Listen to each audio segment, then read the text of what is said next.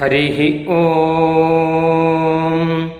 वषट्ते विष्णवास आकृणोमि तन्मे जुषस्व शिपिविष्ट हव्यम् वर्धन्तु त्वा सुष्ठुतयो गिरो मे यूयं पात स्वस्तिभिः सदा नः हरिः ॐ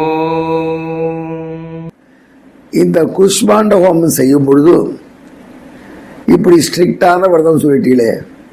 உபவாசம் இருக்க என்னால் முடியாது. நான் டயபெட்டிக் ஆச்சே. ஃபாஸ்டிங் கூடாது ஃபீஸ்டிங் கூடாது என்றெல்லாம் சொல்லுவோர் நிறைய பேர் இருக்கிறார்கள். அதையும் கருத்தில் கொண்டு வேதம் சொல்கிறது. எதி எதி மன்யேதோபதஸ்யாமி எதி மன்யேதா. நான் இதுவாகிடுவேன் டயர்டாயிடுவேன் தாங்க மாட்டேன் அப்படின்னு பயந்தாய் ஆகில் பயப்படாத. ஏதாவது ஒன்று ஓதனம் சாப்பிட்டுக்கோ. ஓதனம்னா கலந்த சாதனம் சாப்பிடு. அல்லது அவல் சாப்பிடு மாவு சாப்பிடு அல்லது நெய் சாப்பிடு. இப்படி விரதத்தை ரட்சித்துண்டுவா துண்டுவா. ஆத்மனோனு பதாசாய உனக்கு சிக்கல் வராமல் இருப்பதாக. இவ்வளோ கன்சிடரேஷன் சொல்லியிருக்கு.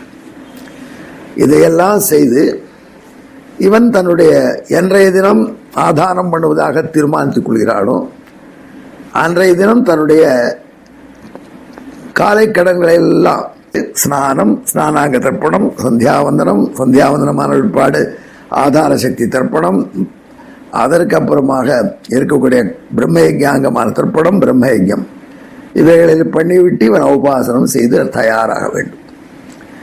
இந்த ஆதாரம் செய்து வைப்பதற்கு ரித்விக்குகள் தனக்கு உதவி செய்யக்கூடிய பிரீஸ்டுகள் விஷயம் தெரிந்தவர்களை முன்னபேர் கேட்டுக்கொண்டு அவர்களை துணையை ஆச்சித்து பெற்று அவர்களையும் கூட வைத்துக் கொள்ள வேண்டும். உபாசனம் செய்கிறது என்றால் அங்கே ஒரு முக்கியமான கருத்தை சொல்லியே தீரணும். ஒரு ஒரு சமயம் நான் வந்து நம் தலையிலே இவ்வளோ பெரிய பாரத்தை சுமத்தி விட்டார்களே. நாவல் பார்க்கும் வாசுதேவாச்சாரி போன்ற நண்பர்கள் என்று எனக்கு ஒரு ஏக்கம் வரும். ஏன்னா இந்த அனுஷ்டானத்தை பற்றி சொல்றதுல பல சிக்கல்கள் இருக்கு.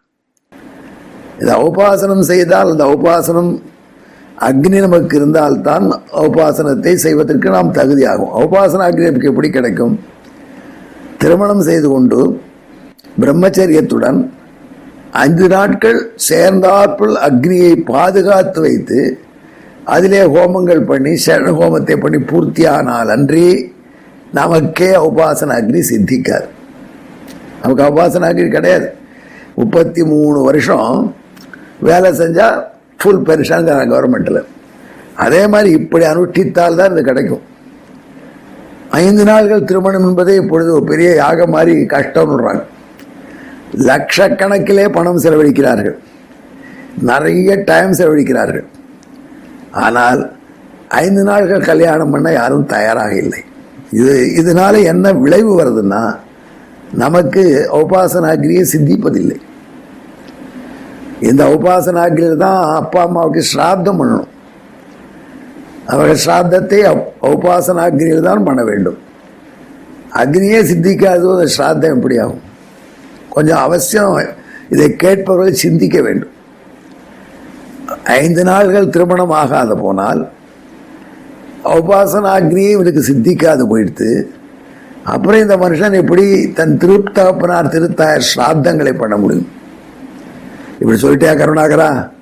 நாங்கள்லாம் ஒரு நாள் கல்யாணம் தான் பண்ணிட்டோம். எனவே எங்களுக்கு உபாசனாகினி இல்லை. எனவே நாங்கள் தாயார் தகப்பனார் ஸ்ராத்தம் பண்ண லாய்க்கில் விட்டுடுவோம்னு போகக்கூடாது. பெரியவர்களே அதை அழுத்தி சொல்கிறது இல்லைன்னா அவன் என்ன பயப்படுறா? இருக்கிறதையும் விட்டுடுவான். இப்போ எத்தையோ ஒன்று பண்ணான்னா இதனால் வந்து அனுகிரகத்தில் ஒரு நாள் திருந்து என்ன பண்ணுவான்னு சொல்கிறான் அந்த நாள் தான் இது இதை கேட்குற நாள். எனக்கு எவ்வளோ சந்தோஷம் இருக்குது என்னுடைய எக்ஷபிரசத்தை கேட்டு பிரம்மைக்கு ஆரம்பித்தவர்கள் பலர். அதை பற்றி நான் நிறைவு பண்ணுறேன் திருத்தப்பனார் சொன்னார் நீ ஒன்றே அதை நான் தாண்டா பண்ணுற இதை அழுத்தி சொல்கிறீங்களோ இல்லையோ? அதனால எல்லோ எத்தனையோ பேருக்கு மாற்றிக்கொள்ள வாய்ப்பு இருக்குது கேரி ஆன் என்று தட்டி கொடுத்து புரோத்சாகப்படுத்தினார். திருத்தாப்பனார் அதெல்லாம் இந்த தர்மத்தை சொல்வதற்கு தான் நாங்கள் உபன்யாசம் பண்ணுறோம் இப்போ இது பெரிய தலை பொறுப்பாடு எனக்கு இருக்குது இதை உங்கள் மனசில் பதிய வைக்கணும். அஞ்சு நாள் திரு கல்யாணமானால் அன்றி அக்னி சிந்திப்பது இல்லை. அதற்காக என்ன செய்யணும்? பிராயஷ்டம் இது ஐந்து நாள் கல்யாணத்தை அனுஷ்டித்து மந்திரத்தை சொல்லி செய்து அனுஷ்டித்து இந்த உபாசனாகிரியை சித்தி பண்ணி கொள்ள வேண்டும். அப்படி உபாசனாகிரியை சித்தி பண்ணி கொண்டால் அன்றி நாம் செய்யக்கூடிய ஸ்ராத்தாதிகள் கூட நிச்சயமாக பூர்ணமான நிறைவில் நிற்காது. ஆகையினால் இது அவசியம் தேவை. இதற்கு மேலே இன்னொன்று இருக்கு. ஒரு நாள் ஒரு நாள் எல்லாருமே பிறந்தவர்கள் இறந்து தான் போகணும். இறந்து போனவருக்கு சம்ஸ்காரத்தை அவன் பிள்ளை செய்யும் பொழுது அவருடைய அவருடைய உபாசன அக்னியை வைத்து செய்கிறான். இவருக்கு உபாசன அக்னியை சித்திக்கிறேன்னா அந்த பிள்ளை செய்யக்கூடிய அந்த சடங்குகள்லாம் எப்படி சித்திக்கும்? கொஞ்சம் யோசித்து பாருங்கள். நாம் ஆனந்தமாக உபன்யாசங்கள் கேட்கிறோம். அனுஷ்டானங்கள் என்று வரும்போது இதெல்லாம் ஒத்து வராத. காலத்தை கருணாகரத்தை சொல்லிட்டு இருக்கானேன்னு நினைப்போம். அப்படி இல்லை அது. ஐந்து நாள் கல்யாணம் பண்ணினால் என்ன பலன் கிடைக்கும் என்று நான் கண்கூடாக பார்த்திருக்கிறேன். அந்த குழந்தைகள் பிறக்கிற குழந்தைகளுடைய செயல்பாடு. ஆகையினால அவசியம் இதை மனசிலே பதிய வைத்துக்கலாம் அப்படி இல்லாமல் இந்த ஆதானத்துக்கே வர முடியாது. ஆதானம் வருவதற்கு இது அடிப்படையான தேவை. அக்னி எந்த சடங்கிலே அக்னி ஆதானம் செய்யப்படுதோ அதை அக்னி ஆதானம் என்றும் அக்னி ஆதேயம் என்றும் வழங்குகிறார்கள் அக்னேய ஆதாயம். அக்னேய ஆதேயம் என்று சொல்லி அக்னி என்கிறார்கள். அக்னிகி ஆதேயகா எஸ்மின் கர்மணி சா அக்னி ஆதேயா என்று நுட்பமாக இலக்கணம் சொல்கிறார்கள். ஏதோ ஒன்று மூன்று அக்னிகளையோ அல்லது ஐந்து அக்னிகளையோ பெற்று வேதத்தில் சொன்ன கர்மாக்களை அனுஷ்டிப்பதற்காக நாம் இந்த அக்னி ஆதாரம் பண்ணிக்கொள்ள வேண்டியது அவசியம். அப்படிங்கிறத தெரிஞ்சுக்கோங்க. இப்போது இதே வேதம் நம்ம கட்டாயமாக விதிச்சிருக்கு. என்ன சொல்லியிருக்கு? ஜாதபுத்திரகா கிருஷ்ணகேசகா அக்னியின் ஆததீதா. பிள்ளை பிறந்த பிற்பாடு தலை நிரப்பதற்குள் அக்னி ஆதானம் செய்து கொள்ள வேண்டும் பிராமணன். இதை பற்றி நிறைய தடவை சொல்லியிருக்கோம். அவசியஞ்ச பிராமணா அக்னியின் ஆததீதா என்று வசிஷ்ட பகவானுடைய வார்த்தையாம். வசிஷ்ட ஸ்மிருதியில் சொல்லியிருக்கு. பிராமணன் அவன் வாழ்க்கையிலே அக்னி ஆதாரம் செய்து கொள்ளவே வேண்டும்.